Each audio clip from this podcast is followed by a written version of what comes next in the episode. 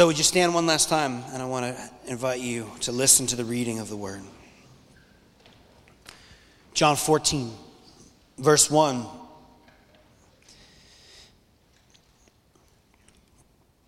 Do not let your hearts be troubled.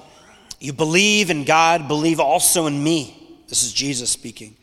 My Father's house has many rooms. If that were not so, would I have told you that I am going there to prepare a place for you? And if I go and prepare a place for you, I will come back and take you to be with me, that you also may be where I am. You know the way to the place where I am going. Thomas said to him, Lord, we don't. We don't know where you are going, so how can we know the way? Jesus answered, I am the way and the truth and the life. No one comes to the Father except through me. If you really know me, you will know my Father as well. From now on, you do know him and have seen him. Philip said, Lord, show us the Father. That will be enough for us. Jesus answered, Don't you know me? Philip, even after I have been among you such a long time, anyone who has seen me has seen the Father. How can you say, Show us the Father? Don't you believe that I am in the Father and the Father is in me? Not sure how much clarity Jesus provided there. This is the word of the Lord. You may be seated. Love Thomas, love Philip, love the disciples. They are helpful. And that we are, we, I mean, the Bible, this has been talked about so much over the years. The Bible is such a bad propaganda book if it was a propaganda book. It's just filled with so many moments like that doubt and what and why inclusions of large swaths of people not getting it, not following Jesus, going the other way. People getting it for a little while, not being sure, backing out. People being so frustrated and angry at God, they are lifting a middle finger to heaven. I wasn't doing that, it was this.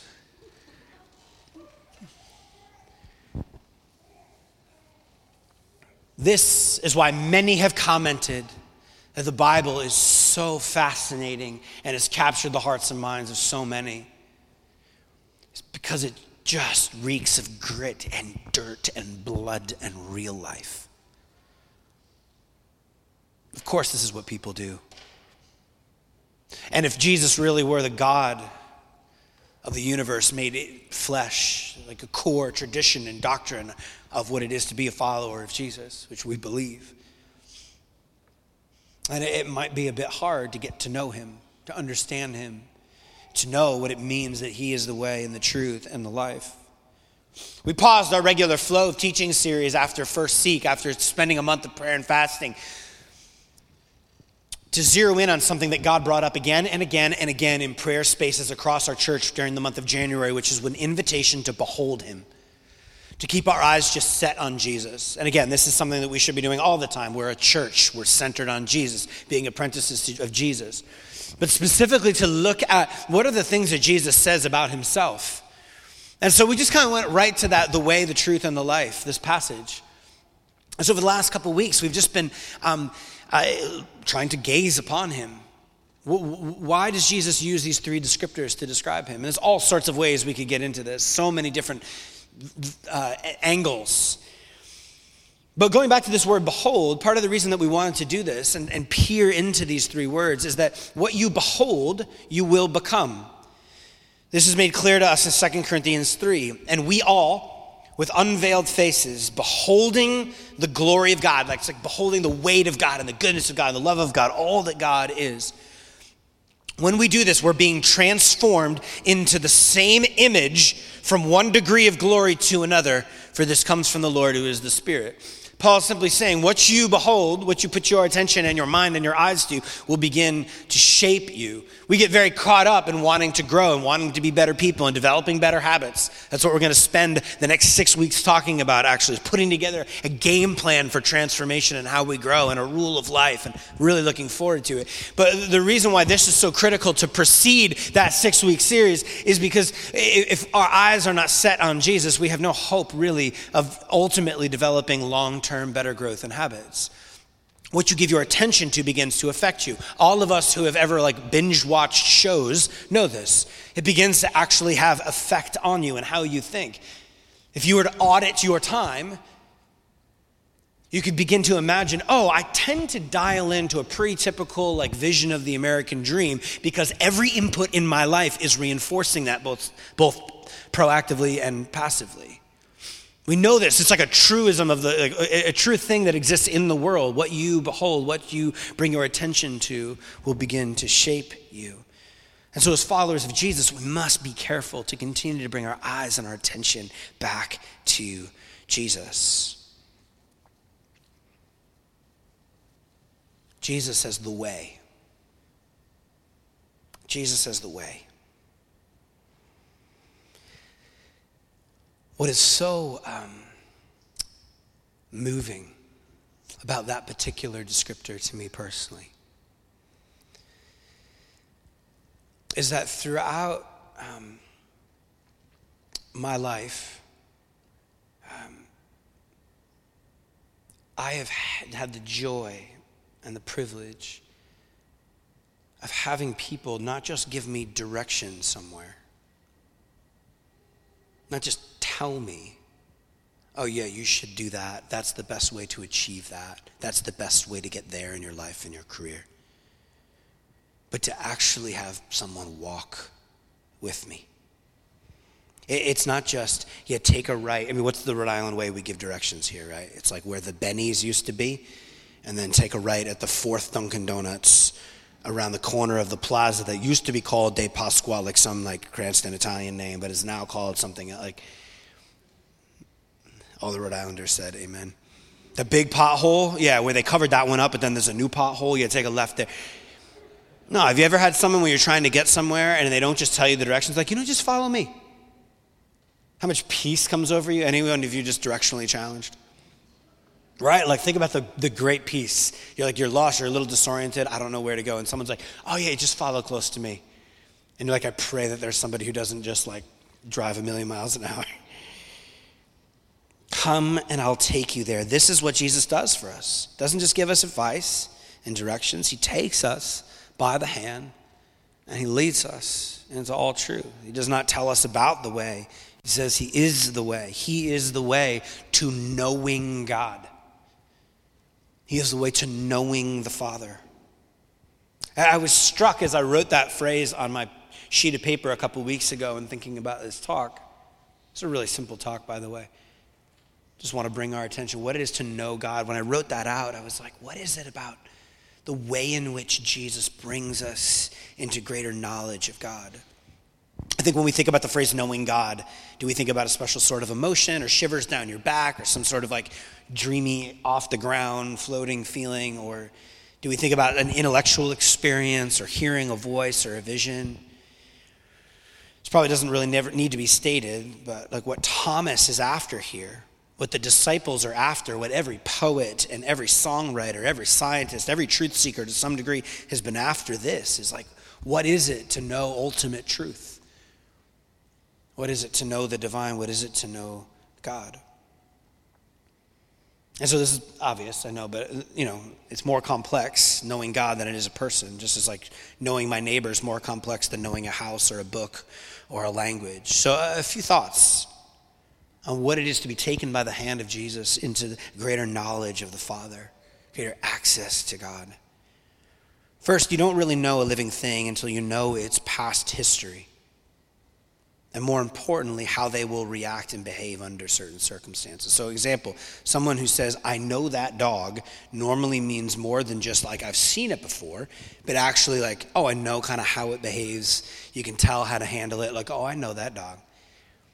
I wasn't going to tell this story, and then I realized my brother in law's not in the room, so I can tell this story. Should I tell this story, Corey? Is that okay? My, gently. My brother in law, I won't tell you who he is just in case you haven't met him. Great dude. My sister in law, oh, the best. Love these guys. There was a little dog. He's growing on me not a big like small dog fan. I'm like in the Ron Swanson Parks and Rec world of, of small dogs. Anyone know his opinion on small dogs, right? He's like, oh, that that's, small dogs are basically cats, and cats are irrelevant. That's like the line of thinking. Shout out to any cat. Calm down, Cats are okay. And they have this small dog, and this small dog has proceeded to bite my two and a half year old three times. All, oh, bitten all of them. Bitten Keller twice, but bitten all of my children. All of my children. Now, thankfully, it's not a proper dog, so it didn't do that much damage. it's growing on me. It's a little chihuahua. Yeah, chihuahua. It's little, I know this dog. I know this dog. I know how it will act. I know its past behavior. I know to keep my kids away from this little yapping cat dog. Knowing comes from some prior acquaintance with said dog, or seeing it play or not play so well with someone. When it comes to people, obviously it gets a bit stickier. Unlike dogs, like people don't actually reveal everything. I at least know, you know, I credit to this little scrapper of a dog, like it's showing its cards. People don't tend to show their cards, they don't reveal everything, they keep things in. Few days usually are not enough, like to get to know a person, where they might be enough to actually get to know a dog. But you can spend years near a person and not really get to know them. Few observations.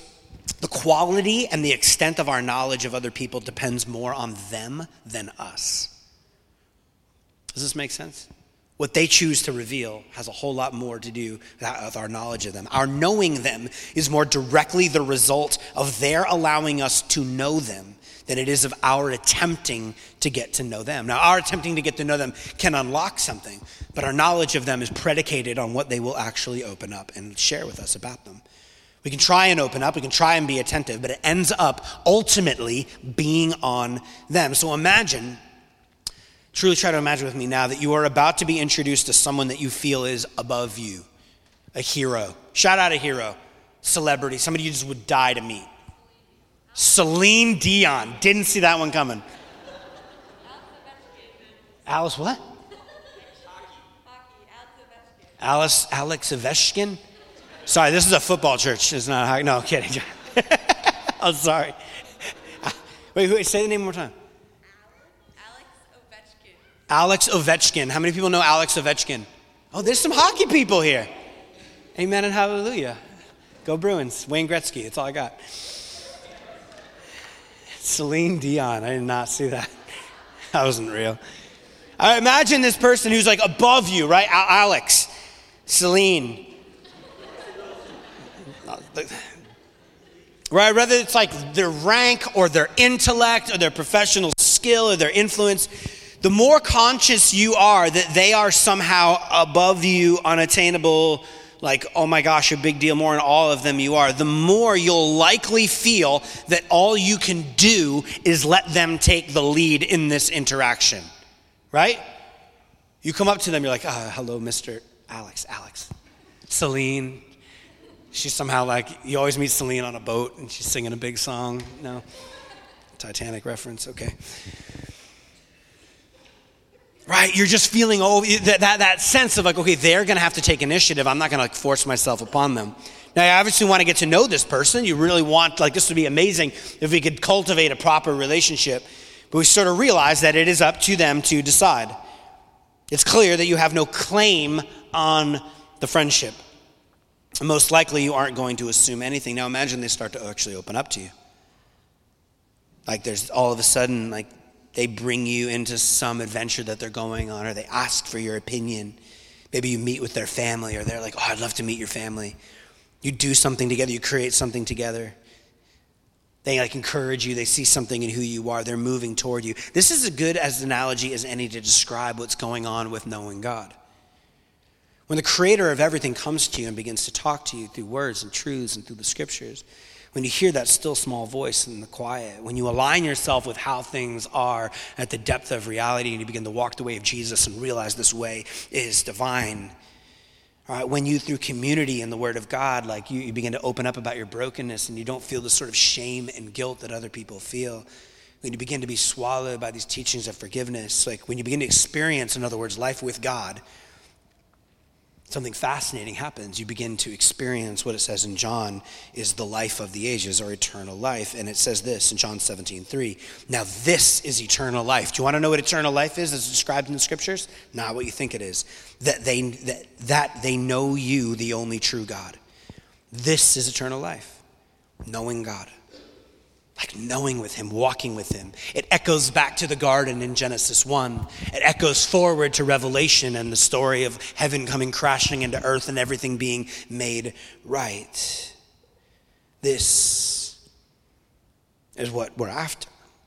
And we're told that not only is God actually opening his heart to us, making friends with us, he's, he's even enlisting us.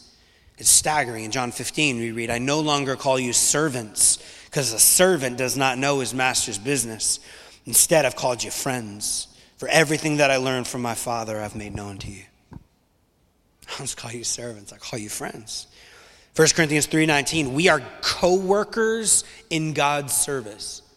Next time someone asks you what you do, I'm a co-worker. Big guy upstairs. You would not be theologically incorrect. So, what is the act of knowing God involved? J.I. Packer lists these out really concisely. One, listening to God's word and receiving it as the Holy Spirit interprets it in application to oneself. Two, noting God's nature and character as his word and work reveal it. Three, accepting his invitations, doing what he commands. And then four, recognizing and rejoicing in the love that he has shown us in approaching you and drawing you into his divine fellowship. This is how we receive the act of Jesus taking us by the hand and walking us to the Father. This is how we can embody and receive and be proactive and recognizing and seeing God going, no, no, no, I'm not just going to tell you it's a right where the Benny's used to be. I'm going to hop into my car. Why don't you just follow me?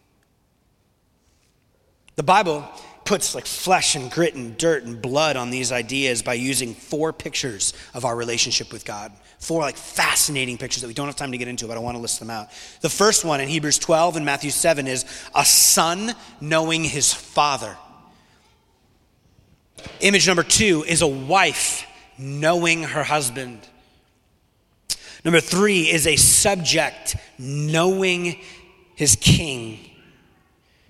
And lastly, is a sheep knowing its shepherd. All of these analogies son to father, wife to husband, subject to king, sheep to shepherd all of them have this, this, this idea of looking towards the person who has power and care over.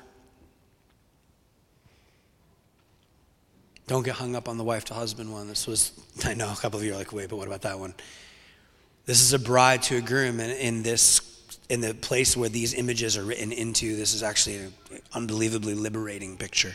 That's a different sermon. I don't have time for it. It is that sense of a person, this analogy, taking responsibility for the welfare of the knower.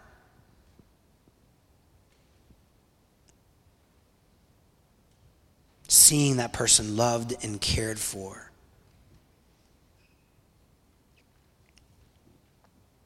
All of these ideas of knowing God are made crystal clear for us in Jesus. We know God by knowing Jesus, right? We're told in John 14, anyone who's seen me has seen the Father. Jesus is called Emmanuel, which means God with us. And all that God, all that God is is found in him. We're told in Colossians 1, for in Christ all the fullness of the deity lives in bodily form, and in Christ you have been brought into fullness. This isn't an arrogant, meant to be an arrogant claim. This is simply the claim that actually all that we're looking for about truth and beauty is actually fully found in Jesus.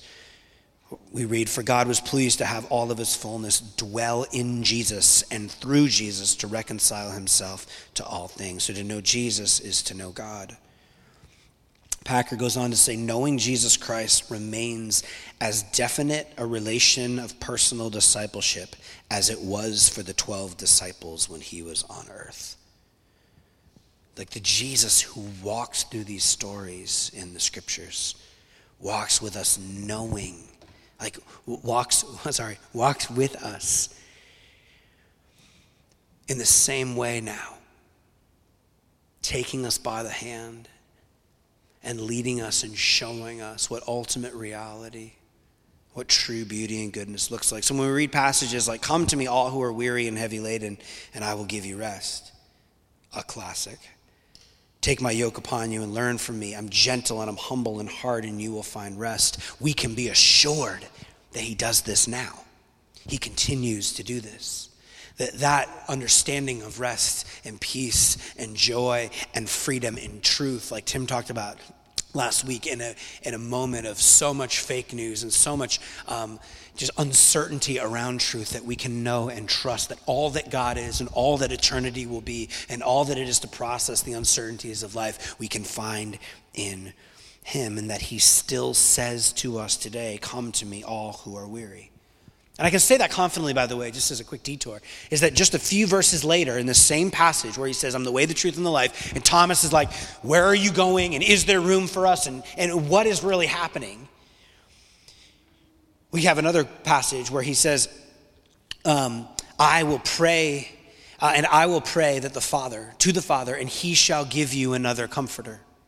He tells them, Even as I go and prepare a place for you, as things will be made new and you can trust that in me, all that you've seen from me will lead you right to God and lead you right into the life of the ages and into eternal life. I'm also, added bonus, going to send the Holy Spirit to you, another one, a comforter to you that is here present with us. We believe, at least as Christians, here with us today. And that word, another, because I know it's not a good sermon from Andrew unless there's a little Greek study. There's two words to describe what he means when he says, I will give you another comforter. One word is the word allos, which means one of the very same kind and same character, nearly a duplicate. And then the second word in the Greek language that could be used to say the word another, like another kind, um, is uh, means one of another kind or one of a different kind. So the word actually is heteros, where we get the word heterosexual, which of course describes someone who has sexual relations with a person of the opposite sex. The Greek word here in John 14 is that first word, allos. In other words, emphatically meaning there were two options here, meaning that the Holy Spirit would be like Jesus in every way. It's as if Jesus wanted the disciples to know that the Holy Spirit was just like him. We're told in John that the role of the Spirit is to remind you of the things that Jesus said. I say this just from a technical theological lens to say that thing that hopefully speaks to every heart, which is right now, here and now, you can know, hear, and walk with God in greater intimacy. He will lead you, He's given His comforter to walk you deeper and deeper into the ways of the Father. He is showing them the way and inviting them to enter in and enter in personally. You can have all the right ideas in your head without ever tasting the heart or tasting the reality of who God is. We are always being invited to engage in more deeply personal and all encompassing ways says in John 15, we're called to abide in him. And it's that image of being grafted into the vine. When I grew up, I grew up in a, in a, in a very like modest house. It wasn't like crazy small, but it was definitely would never be described as big. And I, I learned from, um, I, I, think the first experience was the, the girl I was dating in high school. And then I began to notice all of her friends had this thing in their house that I definitely did not have in my house and had never seen. A very foreign concept. I don't know if you grew up with one of these. Uh, it was called a formal living room. Uh, yeah, let me explain if you're un- unfamiliar with this idea. You may have one now. That's great. Cheers to you. Formal living room is a space in your home that is not actually for living in. It's the first thing I learned about. Don't be like fooled by the name. It is for looking. I remember, like, I don't know, the deep consternation I had when I saw that people had actually dedicated a place in their home for no one. you know, anyway, any of us who have children, like, you know, somehow, like, I don't know, anybody who, like, had kids, like smaller kids, I'm trying to remember, and they would, like, meander into their room, they were just immediately immediately like cut off and yelled at. The former living room was for looking. The perfect vacuum rows. You know what I'm talking about? Yeah. Pillows puffed up, colors all in one place. It's great. I think the reason that honestly people have these is because if you're like me, like you have little kids, you're like, imagine if there are a room that's just untouched and I could just go in and look at it and fall under the illusion that I have some control in my life. I get it. I'm in control. It must be cathartic. But our home growing up, and even my home now, it's like the idea of like having a room that you're not using is just like really just poor planning, not smart. But I think the formal living room makes a great metaphor for how we relate to God. We don't do this intentionally, I think, but we admire and we stand at a distance from God and we kind of know that He's present and He makes us feel better about ourselves. And, but we don't live with God. I don't know how that fleshes out for you. It's a hard line to kind of nail. But I found that to be true in seasons of my life. I think one of the reasons uh, is that the concept that, that God is to be admired, the reason why that comes so uh, easily is because it is easy. We should honor God. He is indescribable and awesome. And, but to live with God, not just to describe him or ascend to some ideas about him, to live with him and engage him personally, or even as the scriptures command us to do. It's a tough thing that this is a command, which is to enjoy him. Imagine like just hearing the voice of God being like, Will you please enjoy me? Enjoy me. Rejoice in me. Smile in and with me. On our prayer calls on Tuesday, I've been doing this exercise every couple of weeks, which is just asking the little the, the prayer room on Zoom and just going, Hey, what about God's character makes you smile? What about something God has done or who God is makes you smile? Maybe you got to go back a ways. But what is it? Do that now for a second. Like, what about God makes you smile? To enjoy and to rejoice in Him. My guess is that probably those moments were the IKEA couch moments of your faith. Right? I say that in that, like, you sit in an IKEA chair. You sit in that old, some of you have got that, that recliner that's like got your whole body imprint in it. Because you come home from work and you just sit in it. That was my dad just sit in the recliner, didn't move. Swear he could trace his outline. It was furniture and a living room and space that was meant to be lived in, to engage in. Again, this word abide in John 15 comes up again and again. Stay and remain, it means to dwell, it means to continue. When Jesus says, abide in me, it's like continue in my love. I think we often treat God like an expensive piece of furniture that chair that's not for sitting, that's just for admiring. But he invites us to see him, to live with him, a place where you actually abide, to build disciplines and life with him in your daily ins and outs. So, John 14, Thomas wanted to know about the destination. Where are you going? Everything's gotten really uncertain for the disciples. I thought this was going to be a revolution. I guess it's not going to be a revolution. It's going to be a different kind of revolution. Well, it's still a revolution. Something. Like, what is going on? And he's like, been trying to prepare them for his death. There's a different way we're going to change the world. There's a different kind of kingdom that's going to break out. I'm not just coming for this moment, but for every moment after it and for generations after it, including this small little church in the middle of Providence in 2022. I'm coming also for them to get to the basic cores of the human need and who we need to be and what it means to be most alive and to join God in this, this thing that is driven by love and not by power and control, this kingdom of God. I'm coming to show you a different way. And, and all that uncertainty and not knowing, and Thomas going like, what the heck? And Philip going, wait, do we really know the Father? It's in this moment that he says, I'm the way. And he takes them by the hand and he sends them a comforter to drive them the rest of the way forward. He says, Follow me. Come with me. Stay with me. You have seen me. It's an invitation there to behold him. Keep looking upon me.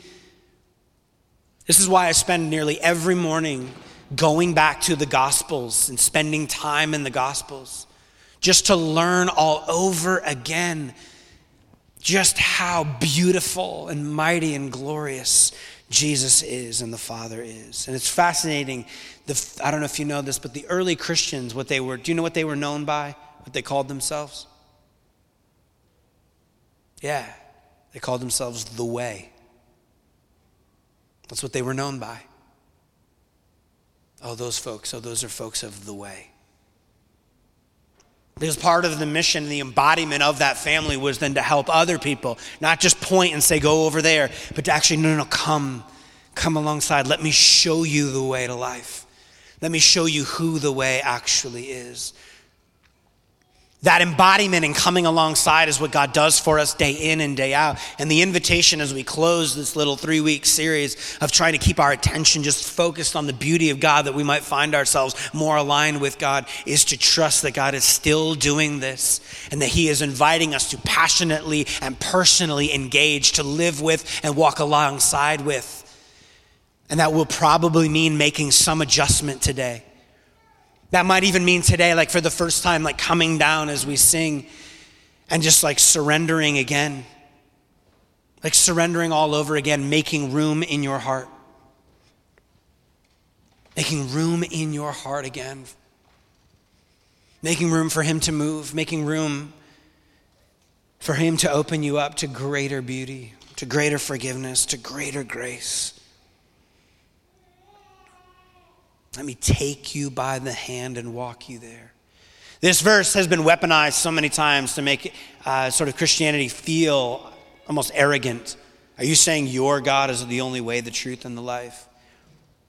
And quite simply, without getting into that whole thing as we end here, Jesus and the writers in the New Testament and the faithful church since there has simply been pointing out that when you survey the secular ways of thinking, when you survey various faith traditions, if you, are, if you desire to be intellectually honest, in every one of those traditions and systems and precepts and ways of thinking about the world, no one's coming for you. There's some directions and some ideas. Most of it is if you live up to this, then there'll be some sort of like divine bonus or cherry or eternal life. Or if you follow these like basic principles of living, if you hold fast to this vague, undefined notion of love or whatever else it may be, then you will. And those of us who are followers of Jesus know, well, the greatest distinction, the beauty of Jesus is the way, the truth, and the life. This is not meant as a bat to bludgeon someone else's belief. It is simply meant to be a humble, honest, bit of commentary on the fact that no one else is coming for you.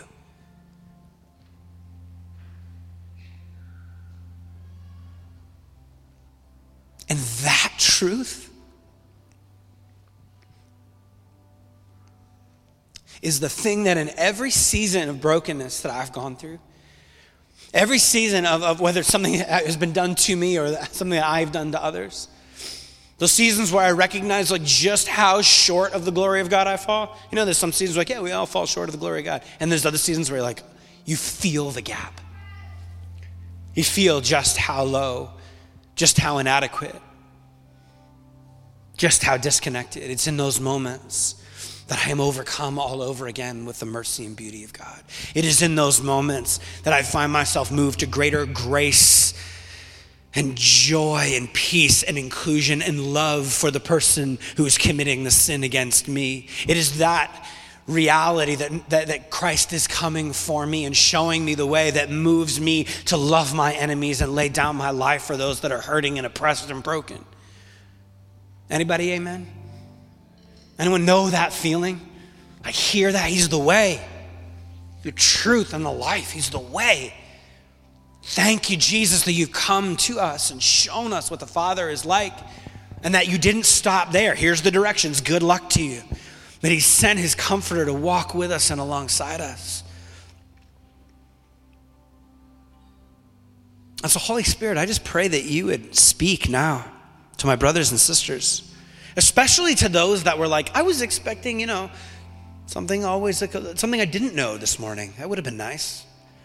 God, we are so um, obsessed with more information. And it, we should realize at this point that more information simply just makes us more and more bloated.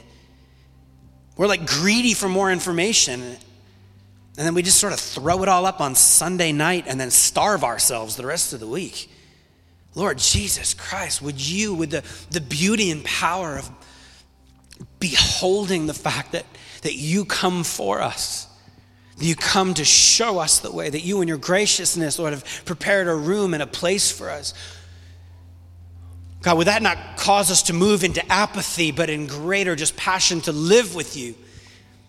God, might we not just stare upon the like the room, the formal living room, but may we come and take up residence with you. I pray now, right now, that you would just like convict folks around their the media they're consuming or the time that they're spending or the habits that they formed. That this might be a week carved out to behold you in greater, more beautiful ways, and not to even rush ahead of this moment, but right here, right now as we sing again, like, I will make room for you. I will surrender to you. And as we sing of Christ, our firm foundation, that we might get swept up all over again in the beauty of who you are. Lord Jesus, we receive, Holy Spirit, we receive the truth that you take us by the hand and lead us to the Father and lead us to life and the life of the ages. That your way is better. That your way is better. That your way is better.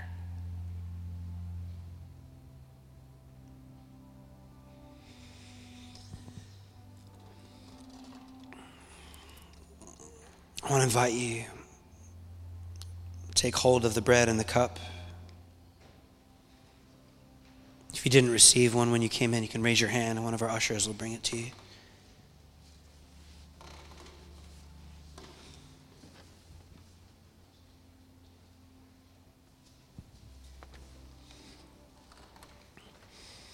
This is such a beautiful example that we, um, we do almost nearly every week of Jesus coming alongside us, Jesus coming to us. The symbol of the bread and the cup reminds us every week that the God of the universe, that the truth behind every other truth is love embodied and moving toward us. And so we remember Jesus with those same disciples that he tells are the way, the truth, and the life. He's in the upper room with them, and again, they're having this moment of confusion. Who, who are you? What are you doing again? Where are you going? And he says, Look, every time you come to this meal, I want you to remember me as a foreshadow of what he's about to do on the cross. He takes the bread. He says, This is my body. Just given for you. I've come to you, laid my life down for you. Do this, eat this, and remember, in remembrance of me. Church, let us eat.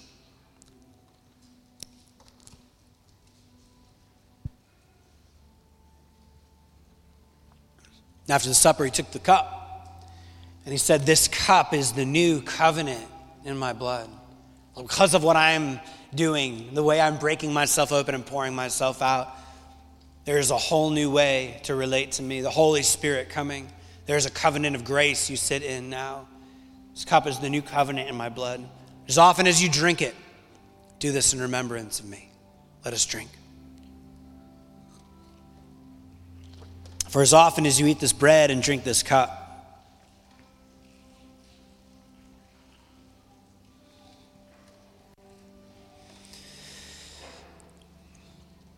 And so, in these last few minutes together,